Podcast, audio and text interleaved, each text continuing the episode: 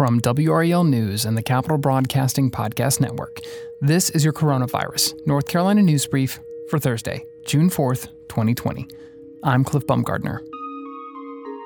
Here's the latest from WRAL.com. Today, the North Carolina Senate Commerce Committee unanimously passed a bill to allow gyms to reopen, despite Governor Roy Cooper's orders saying otherwise.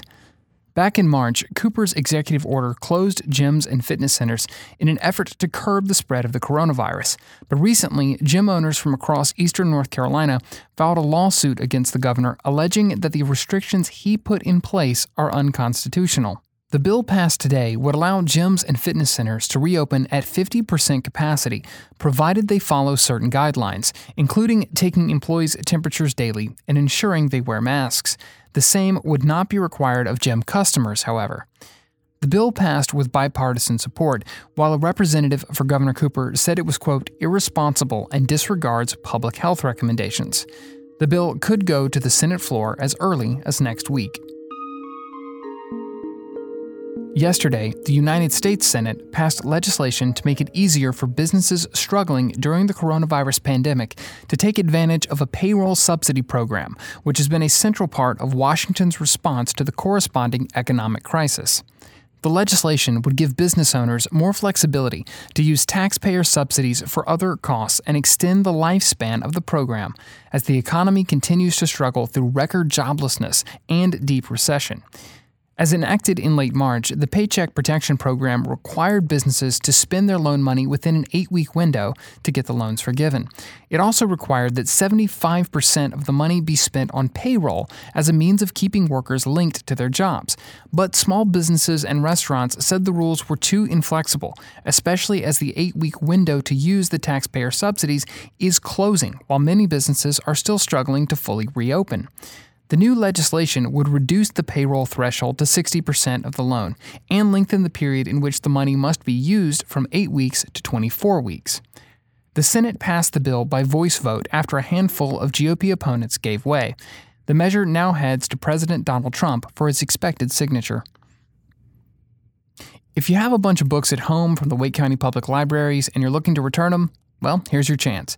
For the next week, Wake County libraries are accepting book returns at select locations. The drop off opportunities are part of the system's work to reopen to the public. The locations will be open from 4 p.m. to 6 p.m. from now until next Thursday, June 11th. They will accept book returns, including interlibrary loans and book club kits. Residents can simply drive up and drop off their books with staff at outdoor stations. The county says at the first drop off event last week, residents returned over 14,000 books. Once you've dropped off your books, they won't be checked in for another 72 hours to ensure that staff can process them safely.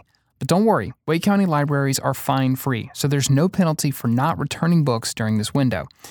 According to the system's website, library staff are working on a safe reopening plan to bring libraries back to their communities. You can find a list of drop off locations on our website. And lastly, this weekend, you can get a taste of the North Carolina State Fair without leaving your car. The North Carolina State Fairgrounds will be hosting drive through fair food days this Friday through Saturday. That's June 5th to the 7th. The events will run from 10 a.m. to 6 p.m. Drivers should enter the fairgrounds parking area off of Trinity Road. Orders will be placed from your car, and servers will come to you. People are asked to remain in their vehicles to maintain social distancing.